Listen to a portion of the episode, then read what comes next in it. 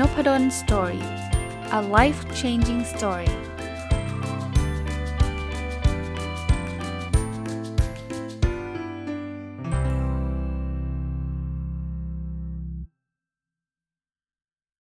สวัสดีครับ ยินดีต้อนรับเข้าสู่นพดล Story Podcast นะครับ วันนี้ต้องเรียกว่าเป็นโอกาสพิเศษนะครับ ที่ผมได้มีโอกาสได้สัมภาษณ์ศาสตราจารย์ ดร.ดุสิตนิยะโตนะครับ อาจารย์เป็นอาจารย์อยู่ที่ School of Computer Science and Engineering ของนันยาง Technological University ที่ประเทศสิงคโปร์นะผมเริ่มต้นขอขอสวัสดีอาจารย์ก่อนครับ สวัสดีครับอาจารย์ครับ ครับ สวัสดีครับครับผมต้องบอกแบบนี้ครับอาจารย์คือผมได้รู้จักอาจารย์เนี่ยผ่านอาจารย์นัทวุฒิเผ่าทวีนะซึ่งอาจารย์นัทวุฒิเนี่ยก็คุ้นเคยกันแบบ เคยเจอกัน แล้วก็เคยพูดคุยกันใน Facebook มาตลอด แล้วก็เพิ่งเร็วๆนี้ขึ้นเป็นแขกรับเชิญในรายการนบดอนสตอรี่เช่นเดียวกันนะแต่รู้จักอาจารย์มาเพราะว่าได้ทราบข่าวว่าอาจารย์เนี่ยเป็นผู้ที่มีผลงานตีพิมพ์ที่น่าทึ่งมากนะฮะแต่ผมก่อนที่ไปถึงถึงเรื่องผลงานตีพิมพ์นะครับ อยากให้อาจารย์ช่วยเล่าว่าตอนนี้อาจารย์ทำอะไรหรือทำอะไรอยู่อยู่ตรงไหนยังไงณปัจจุบันก่อนได้ไหมครับอ๋อได้ครับ ก็ตอนนี้ผมเป็นอาจารย์นะครับตำแหน่งศาสตราจารย์ full professor ที่ที่ School of Computer Science and Engineering นันยางนะครับ Technological University หรือว่า ที่คนไทยรู้จักกันก็คือ NTU นะครับ ที่สิงคโปร์ก็ผมจบการศึกษาปริญญาตรีจากที่รัฐกระบังนะครับวิศวะรัฐกระบังวิศวกรรมคอมพิวเตอร์แล้ว ผมเป็นเด็ก ปัดริ้วนะครับชาเชิงเซาก็เรียนมปลายที่จังหวัดชเชิงเซาแล้วก็ไปเรียนต่อปตรีที่รักกระบังเรียนจบปตรีเสร็จผมก็โชคดีครับได้ทุนการศึกษาไปศึกษาต่อที่ University of Manitoba Winnipeg แคนาดาครับ ก็เปลี่ยนหัวข้อในการ ศึกษานิดนึงนะเพราะว่าตอนที่อยู่เมืองไทยผมทำเกี่ยวกับคอมพิวเตอร์ ครับก็ไปอยู่ที่แคนาดาผมก็ไปเรียน แล้วก็ทำวิจัยให้กับแลบที่แคนาดาคือคือเป็น staff ของแลบแล้วก็เป็นนักเรียนด้วยนะครับ ก็ทำเรื่องเกี่ยวกับ telecommunication โทรคมนาคม พวกการสื่อสารไร้สายครับรบก็ได้ได้เจออาจารย์ ที่โชคดีมากครับ ซึ่งช่วยผลักดันผมให้สามารถตีพิมพ์มีผลงานได้ได้ค่อนข้างเยอะนะครับ แล้วก็มีคุณภาพดีครับ ก็เรียนอยู่ที่แคนาดาปอโทสองปี แล้วก็เรียนปอเอกเข้าปีที่สามครับ ก็เริ่มสมัครงานก็สมัครงานไปหลาย ๆ ที่ ครับครับนี่ก็ที่ NTU สิงคโปร์เนี่ยเขาเรียกสัมภาษณ์เป็นที่แรกครับเพราะว่าเขาใช้เวลาไม่นานเลยในการสกรีนหรือว่าดูโปรไฟล์ผมครับเขาใช้เวลาแค่สองอาทิตย์เขาก็ติดต่อผมกลับมาบอกว่าขอสัมภาษณ์ ซึ่งตอนนั้นการสัมภาษณ์ออนไลน์ยังไม่ค่อยเป็นที่นิยมนะครับ ตอนนั้นคือประมาณปี 2007ครับนานแล้วครับ ครับก็ เขาก็เลยบอกว่าโอเคถ้างั้นให้บินมาสัมภาษณ์งานที่ที่สิงคโปร์ได้ไหมอะไรเงี้ยครับผมซึ่งตอนนั้นผมก็ยังเรียนปริญญาเอกอยู่ แล้วก็ยังมี coursework อยู่เลยนะครับ เพราะว่าเพิ่งเข้าปีที่เข้าปีที่สามต้นๆนะครับ เพิ่งเริ่มปีที่สามก็ แต่ว่าเนื่องจากดูแล้วเนี่ย บินมาสิงคโปร์แล้วเป็นโอกาสได้งาน แล้วก็เป็นมีโอกาสได้กลับมาเมืองไทยด้วย ฟรีก็เลยก็เลยบินมาสัมภาษณ์ที่สิงคโปร์ แล้วเขาก็อธิบายว่าเออตอนเนี้ยเอ่อมาลัย NTU เป็นยังไงอะไรอย่างนี้ครับแล้วผมก็กลับไปศึกษาต่อปริญญาเอกแล้วภายในไม่ถึงเดือนนะครับ จริง ๆ แค่สองอาทิตย์เขาก็เอ่อโทรมาบอกแล้วครับว่าจะ make offer นะครับ ซึ่งซึ่งในภายในดึงเดือนก็ offer ก็ออกมาแล้วครับ ครับผม ก็ เลยได้งานที่ที่ NTU นะครับ แล้วก็ก็เลยทำเรียนให้จบภายในสามปี แล้วก็ย้ายมาเป็นอาจารย์นะเป็น tenure track ที่ NTU สิงคโปร์ในปี 2008 เดือนจุลายนะครับกรกฎาคม แล้วก็แล้วก็อยู่กับที่ NTU ครับตั้งแต่เป็น assistant professor เพราะว่าในระบบสิงคโปร์หาลัยของสิงคโปร์เนี่ยจะเป็นระบบอเมริกันนะครับ ก็คือ tenure track อีก tenure นะครับแล้วก็คือเริ่มตั้งแต่ตำแหน่ง assistant professor associate แล้วก็ full professor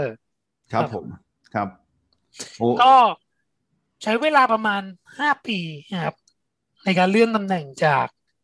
เอ่อ assistant professor เป็นเป็น associate professor แล้วใช้เวลาประมาณสามปีจาก associate professor เป็นเป็น full professor แต่ว่ามัน official ในปีที่สี่นะครับครับผม โอ้แล้วก็สุดยอดแล้วก็อยู่ที่ก็เลยอยู่ที่ NTU มาก็ปีนี้เข้าปีที่สิบสามแล้ว ครับครับก็โอ้นานมากทำวิจัยเกี่ยวกับทางด้านเทเลคอมโทรคมนาคมนะแต่ว่าอยู่ในสาขาทางด้าน Computer Science and Engineering ครับครับ อันนี้ก็เป็นประวัติคร่าวๆครับโอ้ผมเป็นว่าผมว่าเป็นประวัติที่น่าสนใจมากเลยครับ ผมผมย้อนเวลากลับไปตอนที่อาจารย์อยู่มมัธยมปลาย แล้วอาจารย์อยากจะเข้าวิศวะที่ลาดกระบังนะอาจารย์เข้าไปเรียนที่ลาดกระบังเนี่ย ตอนนั้นมองตัวเองว่าจะเป็นอาจารย์หรือยังครับ หรือยังไม่ได้มองเลย คิดว่าอยากจะเป็นวิศวกรครับ คือจริง ๆ แล้วเนี่ยตอนเด็ก ๆ พวกเราจะโดนผู้ใหญ่ชอบถามใช่ไหมครับว่าอยากเนี่ยเรียนโตอะไรขึ้นไปอยากเป็นอะไรใช่ไหมคครัรับบ คือคนคนส่วนใหญ่จะบอกเป็นครูเป็นหมอเป็นตำรวจเป็นทหารอะไรอย่างเงี้ย ครับ ซึ่งตอนนั้นน่ะ ประมาณอยู่แค่ปหนึ่งผมฉีกแนวแบบเบื่อแล้วเป็นครูเนี่ยนะไม่เอาผมอยากเป็นนักวิทยาศาสตร์อ๋อโอเคครับ ซึ่ง ซึ่งมันก็เป็นความใฝ่ฝันตั้งแต่เด็กของผม ว่าผมอยากเป็นนักวิทยาศาสตร์ ก็เลยเป็น motivation นะมีมีแรงบันดาลใจให้ทำงานทางด้าน วิทยาศาสตร์ วิศวกรรมมาตั้งแต่ตอนนั้นครับครับผม ก็เลยเข้ามาเป็นตอนนั้นกะว่าจะเป็นนักวิทยาศาสตร์ใช่ครับทางด้านวิศวกรรม แล้วพออาจารย์เรียนจบปุ๊บเนี่ย อาจารย์ไปเรียนต่อเลยใช่ไหมอาจารย์ไม่ได้ทำงานก่อนถูกไหมครับอ่าผมเป็นอาจารย์อยู่ที่ลาดกระบังอยู่สองปีครับอ๋อแต่ว่าโเก็คือตอนนั้นก็ตอนนั้นก็ได้ทุนกอพอด้วยเพื่อให้กลับมาเป็น ไม่รู้สมัยนี้ยังมีไหมทุนกอพอ มีครับผมเอ่อแบบประมาณทุนกระทรวงวิทย์อะไรประมาณเนี้ยครับซึ่งซึ่งจะต้องกลับมาเป็นอาจารย์ที่ลาดกระบังเหมือนกันนะครับ แต่ว่าผมก็มีอีกออฟเฟอร์หนึ่งซึ่งให้ไปเรียนป.โทที่แคนาดาครับตอนนั้นผมได้ offer ถ้าภายใต้ทุนเนี่ยผมได้ออฟเฟอร์ที่ UIUC ครับเอ่อ Illinois Urbana-Champaign ครับผมแต่ว่าไอ้อันที่ไม่ได้มีทุนเนี่ย คือไม่ได้เอาทุนไปจากเมืองไทยเนี่ยได้ออฟเฟอร์ที่ University of Manitoba แคนาดาครับตอนนั้นก็ต้องเลือกว่าจะไปไหนก็คือ ตอนนั้นก็มีความสุขมากอยู่ลาดกระบังนะครับเป็นสถานที่ที่ทำงานที่แบบพี่น้องกันเองมากๆครับแล้วผมก็ แล้วก็ใกล้บ้านด้วยฉะเชิงเซานะครับ ครับ แต่แล้วคือก็ตอนนั้นก็ต้องเลือกครับว่าจะเอาทุนกอพอหรือว่า หรือว่าจะไปเองครับ ซึ่งไปเองมันก็เป็น ถ้าพูดตรงๆคือมหาลัยมันก็โนเนมครับมานี่ตัวบ้าไม่มีใครรู้จัก อีกครับมหาลัยหนึ่งคือ UIUC ก็ตอนนั้นก็เลยเลือกนะครับ ซึ่งคนส่วนใหญ่ก็จะบอกว่าไป UIUC สิมหาลัย top ของโลกด้านวิศวกรรมคอมพิวเตอร์อะไรเงี้ยครับ ซึ่งผมแบบไม่ชอบตามกระแส ผมก็เลยครับโอ้น่าเลือกสนใจไปแคนาดาแทนครับซึ่งแล้วก็สละทุนกอพอไป ก็ก็เป็นอิสระของอาจารย์ว่าหลังจากนั้นอาจารย์จะจะจะทำอะไรต่อก็อาจจะได้ ตอนนั้นซึ่งตอนนั้นคิดว่าจะกลับมาเมืองไทยมาเป็นอาจารย์ที่ลาดกระบังต่อไหมครับ ตอนแรกสุดเลยเนี่ยโอ้ยผมอยากกลับไปเป็นอาจารย์ที่ลาดกระบังมากเลยตอนนั้นน่ะ ครับ แต่ว่ามีคนบอกว่าไม่ต้องเอาทุนไป เอาทุนไปเอาทุนที่ละที่แคนาดา ครับ จบกลับมาก็มาเป็นอาจารย์รัฐกระบังได้เหมือนกันอ่าครับ ก็เลยต่แบว่าบพอครับ ครับ ตอนแต่ว่ากลับมามีออฟเฟอร์มาพอดีที่นันยาง ใช่ครับ ก็เลยโอ้ก็เลยยังยังก็เลยยังไม่ได้ไปอยู่รัฐกระบังจริงๆสักทีครับไม่ตอนแน่นี้ครับก็โอกาสหคุน้ายกับอาจจะพี่ดีเออยู่ครับ ครับ โอเคครับอะคราวนี้มาถึงถึงชีวิตอาจารย์ที่สิงคโปร์ผมว่าอันเนี้ยหลายคนคงไม่รู้ เพราะว่ามีอาจารย์ไทยที่อยู่ในสิงคโปร์ก็ไม่เยอะนักนะ ผมเท่าที่ผมรู้จักเนี่ยผมรู้จักอยู่ท่านเดียวเองนะครับ แต่ว่าจริงๆ อาจจะมีเยอะกว่านั้นนะครับ เพียงแต่ว่ามันก็คงไม่ใช่ว่าเยอะแยะแต่ไม่หมดเนี่ย ผมคิดว่าคนฟังน่าจะส่งสนใจครับ อาจารย์เล่าชีวิตของความเป็นอาจารย์ที่สิงคโปร์หน่อยได้ไหมฮะ ว่าทำอะไรบ้างครับ มีวิจัยมีสอนเยอะไหมหรืออาจารย์ทำอะไรบ้างครับที่สิงคโปร์อ๋อที่ที่งานงานอาจารย์ professor ที่สิงคโปร์เนี่ยครับมันก็เหมือนกับที่อเมริกาแล้วก็ที่ต่างประเทศอื่นๆนะครับ ก็คือเน้นวิจัยเป็นหลักเลย ก็งานสอนเป็น งานสอนเป็นงานรองนะครับ ก็ก็จริงๆเขาจะมีสัดส่วนให้ว่าเอ่อสี่สิบเปอร์เซ็นวิจัยสี่สิบเปอร์เซ็นสอนสิบเปอร์เซ็นทำงานบริหารครับนะครับแต่ว่าพอเอาเข้าจริงแล้วมันกลายเป็นเก้าสิบเปอร์เซ็นทำงานวิจัยห้าเปอร์เซ็นทำสอนห้าเปอร์เซ็นทำบริหาร โอเค วิจัยเก้าสิบเลยนะครับ ครับคือจริงๆมันก็แล้วแต่คนมันจัดสรรนะครับ แต่ว่าสำหรับชีวิตผมก็คือประมาณและเพื่อนๆส่วนใหญ่ ก็ครับงานงานวิจัยเกินเจ็ดสิบแปดสิบเปอร์เซ็นของของเวลางานทั้งหมดนะครับครับ ก็เหมือนกับต่างประเทศที่อื่นนะครับรวมทั้งเมืองไทยด้วยในมหาลัยที่เน้นวิจัยหลัก ๆ นะครับ ก็คือต้องเอ่อ supervise นักเรียน advise นักเรียนปริญญาตรีเอ้ยปริญญาโท และปริญญาเอกนะครับ แล้วก็ตีมีผลงานตีพิมพ์ในในวารสารต่างๆ conference นะครับคุณภาพดีนะครับ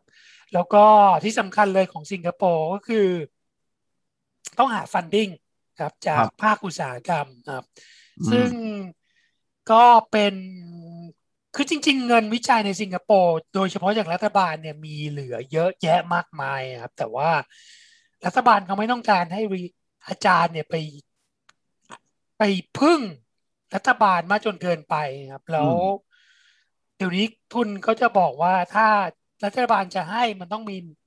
ต้องมีทุนจาก หรือว่ามีความร่วมมือกับภาคอุตสาหกรรมด้วยอืมเขาถึงจะสนับสนุนทุนให้ ทุนให้ครับทุนวิจัยให้ประมาณนั้นครับโอ้ซึ่งก็เป็นเป็นจริงๆอันนี้ก็เป็นแนวทางในการทำวิจัยทั่วโลกครับ คือทุกคนก็ต้อง contribu ให้กับเอ่อกับอุตสาหกรรมครับ หรือว่าภาคสังคมอะไรต่างๆ หน่วยงานของรัฐบาลนะครับ government agencies ต่างๆ ครับ ซึ่งก็คือต้องตอนนี้เขาไม่คิดแล้วว่า อาจารย์ตีพิมพ์ในวารสารได้กี่เปเปอร์ต่อปี มี citation เป็นยังไงครับก็คิดว่าเนี่ยถ้าเป็นทำสายอุตสาหกรรมเนี่ยสามารถที่จะ generate หรือว่าดึงเงินจากภาคอุตสาหกรรมเข้ามาได้เท่าไหร่ครับสามารถที่จะ license เทคโนโลยีที่ตัวเองทำเนี่ยเอาไปได้มากไหมคอืรับมหรือว่าถ้าเป็นในทางทางสายสังคมก็คืองานวิจัยมี Impact กับ สังคมแค่ไหนในระดับเอ่อสิงคโปร์เองในระดับอาเซียน ในระดับเอเชีย และในระดับ international ครับอย่างนั้นเป็นต้นนะครับ ซึ่งเขาไม่ได้ดูมาก เท่าไหร่ว่า คือเขาก็ยังดูนะครับ ว่าตีพิมพ์ในวารสารเท่าไหร่ แต่ว่าเขาจะดู Impact ผลกระทบด้านอื่น ๆด้วยนะครับแล้วยก็กตัวอย่างให้เช่นครับ ในการประเมินผลงานอาจารย์ของสิงคโปร์เนี่ยครับเขาจะมี เขาจะมีจำนวนเปเปอร์ในวารสารบอกว่า ถ้าอยู่ได้เกินจำนวนนี้เนี่ย พอละไม่นับ อืมครับ ก็คือแต่ว่าจำนวนนี้ไม่เยอะเลย ประมาณเท่าไหร่ครับอาจารย์ โดยประเอมาณอมันแล้วแต่มหาลัยนะครับ แต่ว่าอย่างมหาลัยผมซึ่งซึ่งไม่ได้ไม่เป็นทางการแล้วไม่ไม่ไม่ไม่ไม่ไม่ไม่ไม่ไม่เป็นทางการนะครับ คือดิจิตเดียวครับ อืมดิจิตเดียวคือตัวเลขตัวเดียวไม่หลักสิบนะครับหลักหน่วย ครับ ก็คือถ้าเกินหลักหน่วยตัวเลขตัวนี้ไปแล้วเนี่ย ไม่นับเพิ่มได้คะแนนเท่าเดิม อืม ครับ ก็คือมหาลัยและรัฐบาลเนี่ยเขามีอ่าเขาต้องการให้อาจารย์เนี่ยทำอะไรที่มันนอกเหนือจากแค่การตีพิมพ์ในวารสาร ครับ ครับ คือโอเคงานในวารสารยิ่งมียิ่งเยอะยิ่งก็ยิ่งดีนะครับ แต่ว่าเขาไม่ต้องการให้อาจารย์เนี่ย ทุ่มเทร้อยเปอร์เซ็นไปกับการตีพิมพ์ในวารสารอย่างเดียวอืมใช่ครับ ต้องไปทำอย่างอื่นด้วย เพื่อเป็นการ balance กันนะครับโอ้พูดง่าย ๆก็คือ สิงคโปร์ต้องการให้อาจารย์เป็นซูเปอร์แมนนั่นน่ะสิรับผมกำลังจะบอกว่าโหแบบโหดมากนะ อาจารย์ต้องต้องเรียนบอกว่า โดยเฉพาะสายสังคมศาสตร์เราเนี่ยแค่หลักหน่วยของสิงคโปร์เนี่ยผมคิดว่าของเราขั้นต้นเนี่ยอาจจะยังไม่ถึงอะไรด้วยซ้ำนะของเราหมายถึงที่ที่ประเทศไทยนะเอาเป็นส่วนใหญ่นะครับ แต่ว่ากลับมาที่ workload อาจารย์นิดเดียวครับ อย่างนี้อาจารย์สอนประมาณสักปีหนึ่งกี่กี่ sec ครับกี่เอ่อ secถ้าสอนเนี่ยก็คือผมใช้เวลาประมาณสี่ชั่วโมงต่อสัปดาห์สี่ถึงห้าชั่วโมงต่อสัปดาห์ในการสอนครับครับนอกนั้นก็จะเป็นการ supervise เด็กการทำวิจัยของเรา ใช่ครับ โอ้โหสุดใช่ยอดครับผมสุดยอดมากๆคราวนี้ผมสนใจเลยเจาะเจาะเรื่องวิจัยนิดหนึ่งครับ เพราะว่าครับผมรู้จักอาจารย์เนี่ยก็จากอาจารย์นัทวุฒินะว่าครับอาจารย์เนี่ยมีผลงานตีพิมพ์เยอะมาก อาจารย์บอกลองบอกตัวเลขคร่าวๆได้ไหมครับว่า เอาเป็นรายปีก็ได้ครับ ปีหนึ่งอาจารย์มีปีกี่สักกี่ paper ครับ ปีหนึ่งผมน่าจะมีประมาณ น่าจะห้าสิบ journal top tier ครับ top tier เมืองไทยจริง ๆ มัน top tier มันจะมันครับจะเยอะกว่า Q1 นะครับครัคือ Q1 มันก็จะมีไม่ top tier เหมือนกันได้ครับใช่ครับครับก็ประมาณสี่สิบถึงห้าสิบต่อปีอะแต่ว่าบางปีมันก็จะมี เยอะหน่อยอย่างเช่นปีที่ครับแล้วก็ประมาณแปดสิบเก้าสิบอะครับ ครับคำถามคลาสสิกเลยครับ คือผมว่าครัคบนฟังที่เป็นอาจารย์อยู่ตอนนี้ต้องอ้าปากค้างอยู่และรวมทั้งผมด้วยนะครับ อาจารย์ครับอาจารย์ ห้าสิบ paper เอาเอาไม่เกินด้วยนะห้าสิบนี่ขั้นต่ำนะอาจารย์แบบครับแปดสิบเก้าสิบ paper top tier อาจารย์ทำได้ไงครับ เพราะว่าเพราะว่าเอ่อถ้าถ้าเอาเอาเอาแบบผมนะผมหารเฉลี่ยเลยนะ ถ้าอาจารย์เอามาเอาเอาสิบสองไปหารเนี่ย ครับ มันคือเดือนหนึ่งมันต้องมีอย่างต่ำเกือบห้า paper อะใช่ครับ ตีพิมพ์นะ ตีพิมพ์มันไม่ใช่แค่เขียนอย่างเดียวนะครับ อาจารย์ทำได้ไงครับ อาจารย์เล่าให้ฟัง อ๋อหน่อยมันเป็นเรื่องของทีมเวิร์กครับ ครับเอ่อ ถ้าอาจารย์ในสายวิทยาศาสตร์หรือวิศวกรรมเนี่ยจะรู้อยู่แล้วว่า การมีทีมเป็นเรื่องสำคัญมากนะครับ แล้วทีมที่ดีเนี่ยทำให้เรามีผลงานออกไปเยอะครับครับเยอะและดีเยอะและอืมดีครับซึ่งแน่นอนว่าตัวผมเนี่ยเอ่อผมต้องทำ quality control นะครับเพราะว่าถ้างานไม่ดีผมก็ไม่ให้ออก จริง ๆ คืออาจจะมีงานมากกว่านี้ครับแต่ว่า ทีนี้ก็ยังน้อยแล้วนะครับโอเคอ๋อก็ต้องดูอะว่าว่าผมก็ทำหน้าที่เป็นชี้ direction นะครับหัวข้อว่าจะไปทางไหนมีนักเรียนมีมีใน research staff ทำ resource management นะครับ ก็คือดูว่าคนนี้ถนัดเรื่องไหน ใช้อืมสกิลอะไรเป็นเป็นหลักนะครับ แล้วก็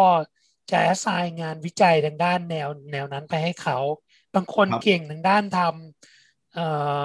ผลการทดลองอย่างเงี้ยครับก็จะให้งานทางด้านการทดลอง บางคนจะเก่งทางด้านทฤษฎีอะไรเงี้ยครับก็จะให้งานทางทฤษฎีไปทำครับ ซึ่งนักเรียนผมก็ก็จริงๆต้องขอบคุณนักเรียนผมนะเพราะว่านักเรียนผมเขาสามารถที่จะ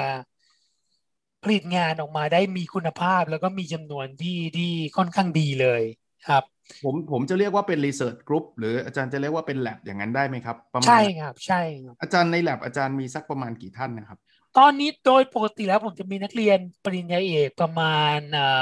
สี่ถึงห้าคนนะครับแล้วก็มี research staff ประมาณยืนพื้นอย่าง postdoc เนี่ยประมาณคนหรือสองคนครับครับ ซึ่งซึ่งอันนี้ก็จะเป็นจำนวนมาตรฐานในทีมผมครับ ทีมผมที่ผมดูแลตรงครับๆ ครับซึ่งซึ่งอีเวนต์ว่าอะตีซะว่าหกเจ็ดคนนะในทีมครับอาจารย์เนี่ยก็ยังถือว่าสุดยอดอยู่นะครับ เพราะว่าก็แปลว่าตีว่าเดือนหนึ่งก็ paper หนึ่งอะคือคือต่อคนนะอันนี่ผมหารต่อคนแล้วนะที่ที่อาจารย์ทำอะผมอ๋อว่าใช่ครับ มันมันมันก็ไม่ธรรมดาอยู่ดีนะครับ นอกจากจำนวนที่อาจารย์บอกว่าอาจารย์มีทีมที่เก่งๆทั้งนั้นเลย แล้วผมก็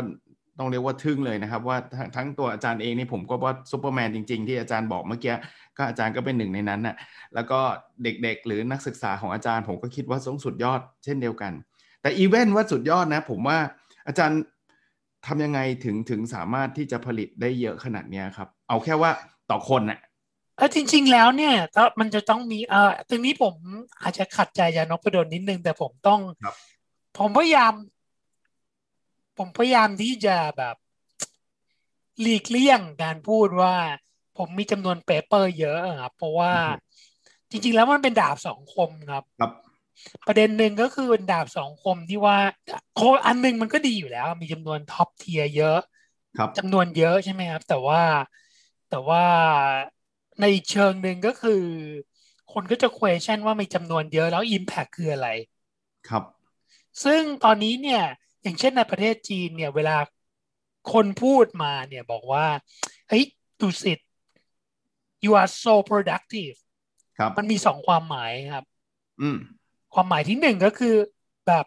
ในเชิงดีอะก็คือโอยูนี่แบบสามารถตีพิมพ์ได้ออกมาเยอะแยะมากมายเลยครับครับแต่ว่าในอีกงานหนึ่งมันจะเป็นดาบสองคมก็คือ มันเป็นนักทีฟเขาบอกว่าเฮ้ยดูสิยูตีพิมพ์ออกมาจำนวนเยอะเลยแล้วท้ายที่สุดอะอิมแพคคืออะไรวะ อืม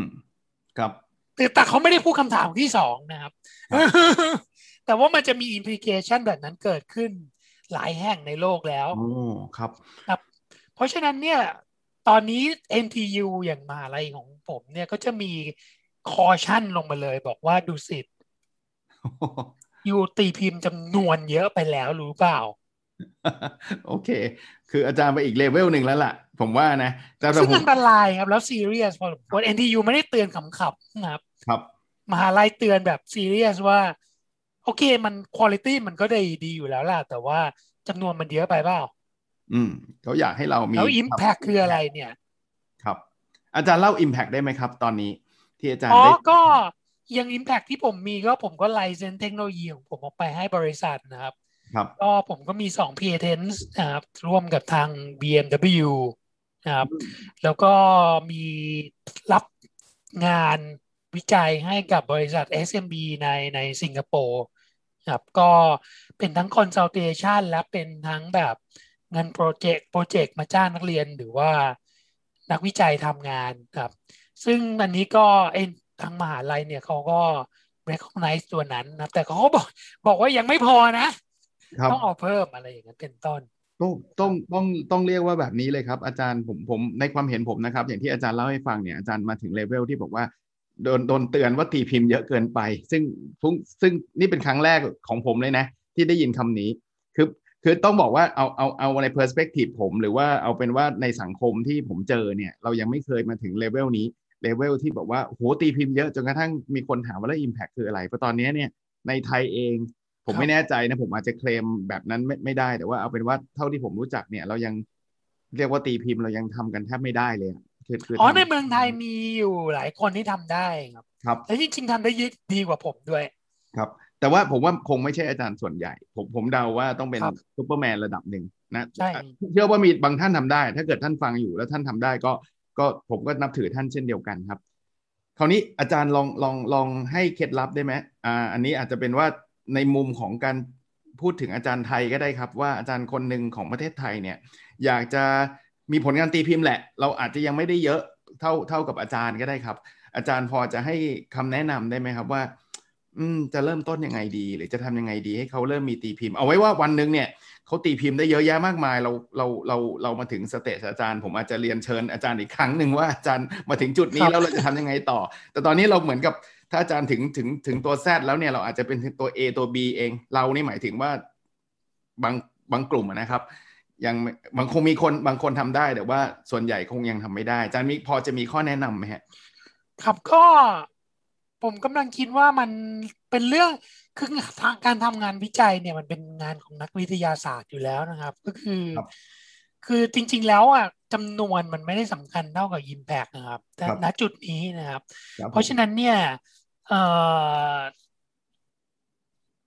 ในท้ายที่สุดแล้วเนี่ยคือคนเนี่ยเขาเราทำอะไรทำ contribution ทำประโยชน์อะไรให้กับคนอื่นนะครับ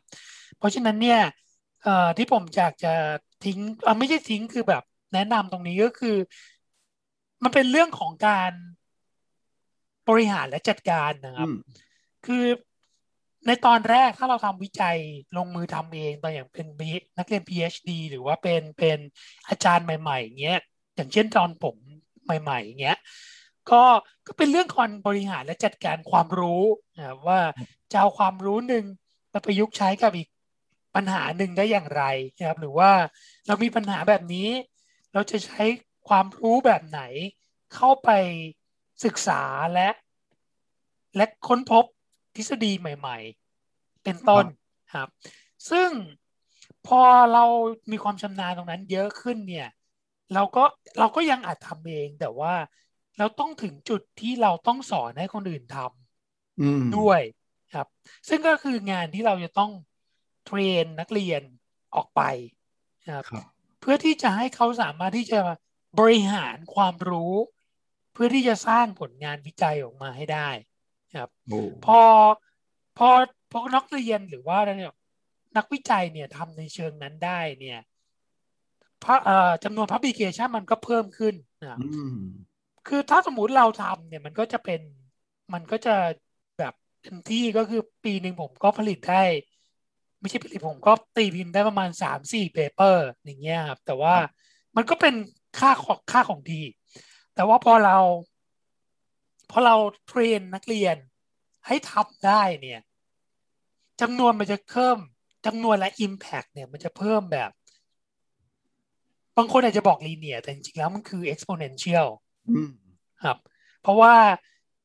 อย่างเช่นผมมีนักเรียนหนึ่งคน นักเรียนสามารถทำได้สี่เปเปอร์เป็นต้น คือผมผมพยายามจะหลีกเลี่ยงการใช้จำนวนนะครับ แต่ว่าคือบางทีจะได้ให้คนฟังนึกภาพออก ครับเขาเข้าใจเลยครับ เข้าใจครับ ไม่มีประโยชน์อย่างยิ่งครับผม คือนักเรียนคนหนึ่งก็ผลิตได้สี่เป็นต้นอย่างเงี้ยเพราะฉะนั้นเนี่ย ถ้าเรามีนักเรียนสี่คนมันก็ผลิตได้สิบหกครับ เป็นต้นนะครับแล้วถ้านักเรียนของไปเทรนนักเรียนปัญญาโทอีกครับ มันจำนวนมันก็จะเยอะขึ้นเรื่อยๆ ต่อต่อต่อยอดได้เลยใช่ แล้วภาพจริง ๆ ครับ แล้วอันนี้มันเป็น process ที่น่าสนใจครับเพราะว่าเพราะคนหนึ่งเนี่ยมันสร้างความรู้ออกมาด้วยการตีพิมพ์แล้วเนี่ย ความรู้บวกความรู้อะมันได้ความรู้ยกกำลังสองมันไม่ได้คูณกันเออมันไม่ได้บวกกันไม่ได้บวกกันด้วย ยกกำลังเลย ใช่ครับเพราะฉะนั้นเนี่ยอย่างเช่นเรามีปัญหาสองปัญหา แก้ไปสองปัญหาแล้ว เพื่อเราแก้ไปอีกสองปัญหา เรามาดูว่าเราสามารถที่จะร่วมมือกันได้ยังไง โดยใช้วิธีที่เราแก้ปัญหาพวกนี้ไปแล้วเนี่ย เปลี่ยนไปใช้กับปัญหาอื่น ครับผม มันก็จะกลายเป็นสองคูณสองเป็นสี่ครับ ไม่ใช่ไม่ใช่สองบวกไม่ใช่โอเคไม่ใช่สองบวกโอเค มันก็สี่เหมือนกันแต่ว่าประมาณนั้นนะครับ คือถ้าโมมีสามนะครับสามมันคูณสามก็ได้เก้าแต่ว่า ถ้ามันถ้าเป็นบวกก็คือสามบวกสาม อะไรอย่างเงี้ยเป็นต้นนะเพราะฉะนั้นเนี่ยกรอบความรู้ของเรามันจะเพิ่มขึ้นแบบ exponential ครับ ซึ่งซึ่งซึ่งถ้าพูดจะเป็นจำนวน paper คือจำนวน paper มันก็ขึ้นแบบ exponential ครับครับผมมานั้นครับ แต่ว่าเนี่ยผมพยายามหลีกเลี่ยงการใช้คำว่าจำนวนครับ เพราะว่าเป็นคำที่ ที่หลายคนไม่ชอบ ตัวผมเองก็ไม่ค่อยชอบ โอเคครับ แต่ว่าผมเข้าใจอาจารย์เลยครับ ผมผมว่าประเด็นของอาจารย์คือมันไม่ใช่แค่จำนวนแหละ ผมผมเข้าใจแล้วก็อยากเรียนย้ำตรงนี้ว่ามันทั้ง Impact ทั้งคุณภาพทั้งอะไรหลาย ๆ อย่าง ทั้งการเอาไปใช้ความรู้ใช่ครับผมว่าตรงนั้นน่ะเป็นสิ่งที่สำคัญ เพียงแต่ว่าที่ผมได้ถามเรื่องนี้เนี่ยเพราะว่ามันมันอาจจะเรายังเราเนี่ยหมายถึงหลายคนนะครับ อาจจะยังอยู่ในขั้น A เลย คือยังยังผลิตกันยังไม่ค่อยได้เลยอะไรเงี้ยครับ ก็เลยอยากจะมาเรียนรู้จากคนที่มาถึงระดับแบบระดับท็อปแล้ว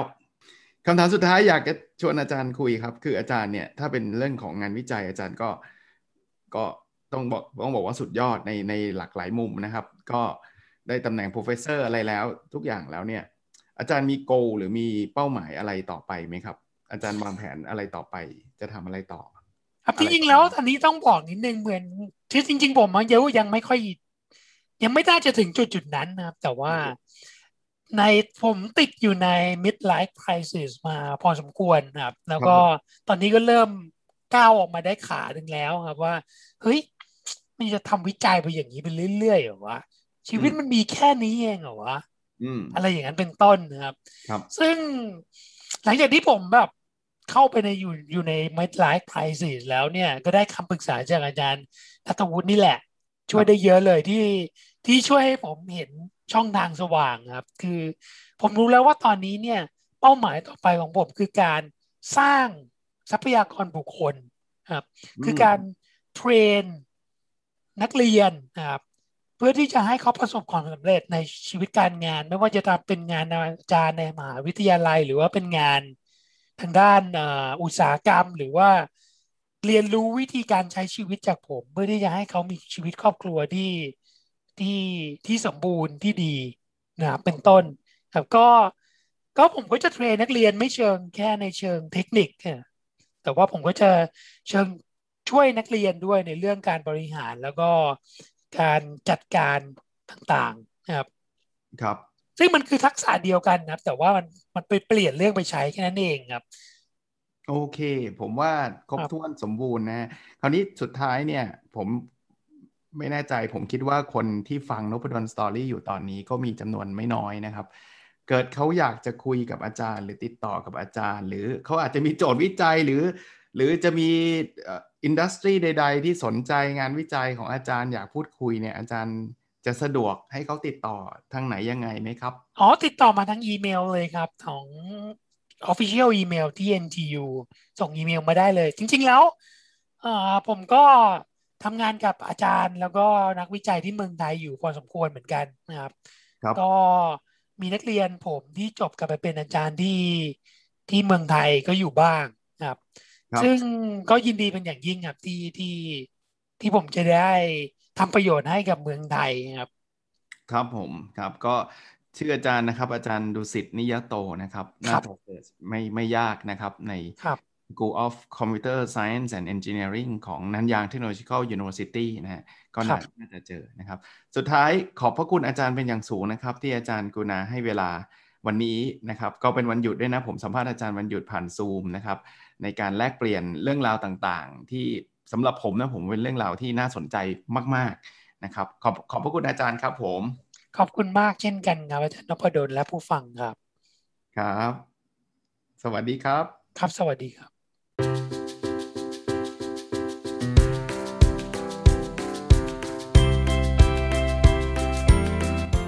n o p a d o n Story a life changing story